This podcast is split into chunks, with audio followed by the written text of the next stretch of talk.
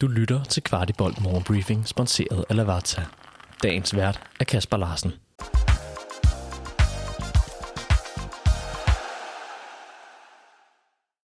Morgenbriefing tirsdag den 26. september, og det er med en herlig duft af derby i studiet. Velkommen til. Og vi starter lige med at svælge i Rooney og hans to mål mod Brøndby, for der er ingen tvivl om, at Rooney er en særdeles populær spiller i truppen – Således har Kalle Jonsson, Haukan Haraldsson, William Klem og mange flere hyldet Rooney for hans indhop i går. Her på Kvartibolt hylder vi også Rooney, og særligt den detaljerede træning, han selv står og laver, når de andre går ind, dag ind og dag ud. Og mere Rooney, for efter målet til 2-2 røg Rooney ud mod Brøndbys fans og bukkede for hele tribunen. Efter kampen fortalte han til pressen, at han er gået rundt og tænkt en hel uge over, hvad han skulle gøre, hvis han scorede. At det så blev mod sydsiden, kunne han jo ikke vide på forhånd. Rooney sluttede af med at sige, at han bare var rigtig glad, fordi det betyder så meget for holdet og for klubben, og naturligvis også for ham selv. En anden spiller, vi også lige vil hylde efter derbyet, er Diogo Gonçalves. Portugiseren er nu oppe på imponerende 15 mål i sin første 33 kampe for FC København. Og det er endda som kant- og midtbanespiller. Diogo kom som bekendt fra Benfica til København i januar 2023. Jeg har benyttet weekenden til at holde lidt øje med de andre hold i vores Champions League-pulje – Manchester United vandt knepen med 1-0 på udebane over Burnley, uden på nogen måder at imponere. Rasmus Højlund startede inden for Manchester, imens Christian Eriksen måtte se til fra bænken. Anderledes så det ud for Bayern München, der udraderede Bochum med hele 7-0. Dette kom blandt andet i hus på et hattrick af Harry Kane, og holdet ligner lige nu en meget stor mundfuld for FC København i næste uge i parken.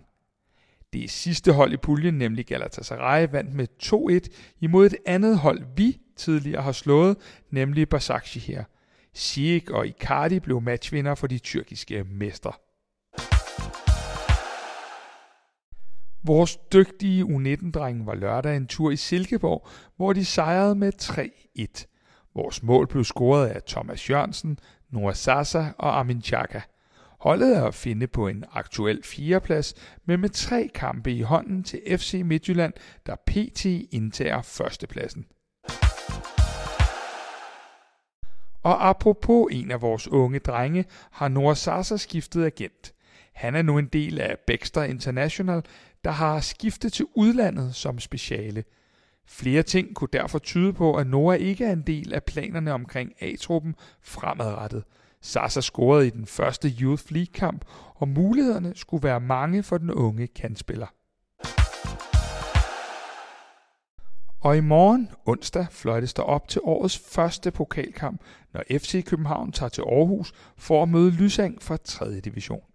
Kampen fløjtes i gang 1945, og for dem, der ikke skal til Aarhus, bliver kampen vist på TV3+.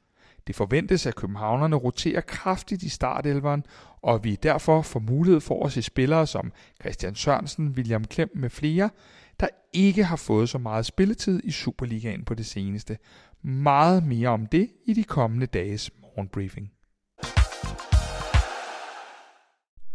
Til sidst skal vi som vanligt lige se på, hvem af vores tidligere spillere, der har scoret i weekenden. Brandur Henriksson scorede til 1-0 for Fredrikstad, imens Mamadou Karamoko kom på tavlen for ungarske Fehervær. Dagens anbefaling er Lavazza Theater for Africa, som er økologisk og Rainforest Alliance certificeret. Bønderne er håndplukket og er mellemristet for en fyldig og intens smag med aromaer af honning og nødder.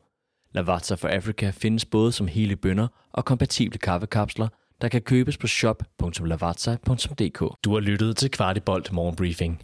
Vi er tilbage i morgen med byens bedste overblik over FCK-nyheder.